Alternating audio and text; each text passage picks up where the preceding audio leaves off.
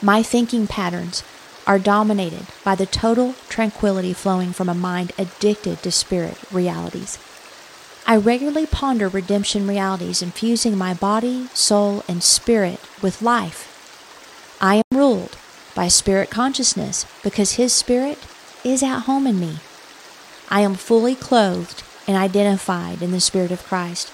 Therefore, I am able to live my authentic life free from man's and religion's impositions. The revelation of Christ in me declares that I am as good as dead to sin's demands. Sin cannot find any expression in a corpse.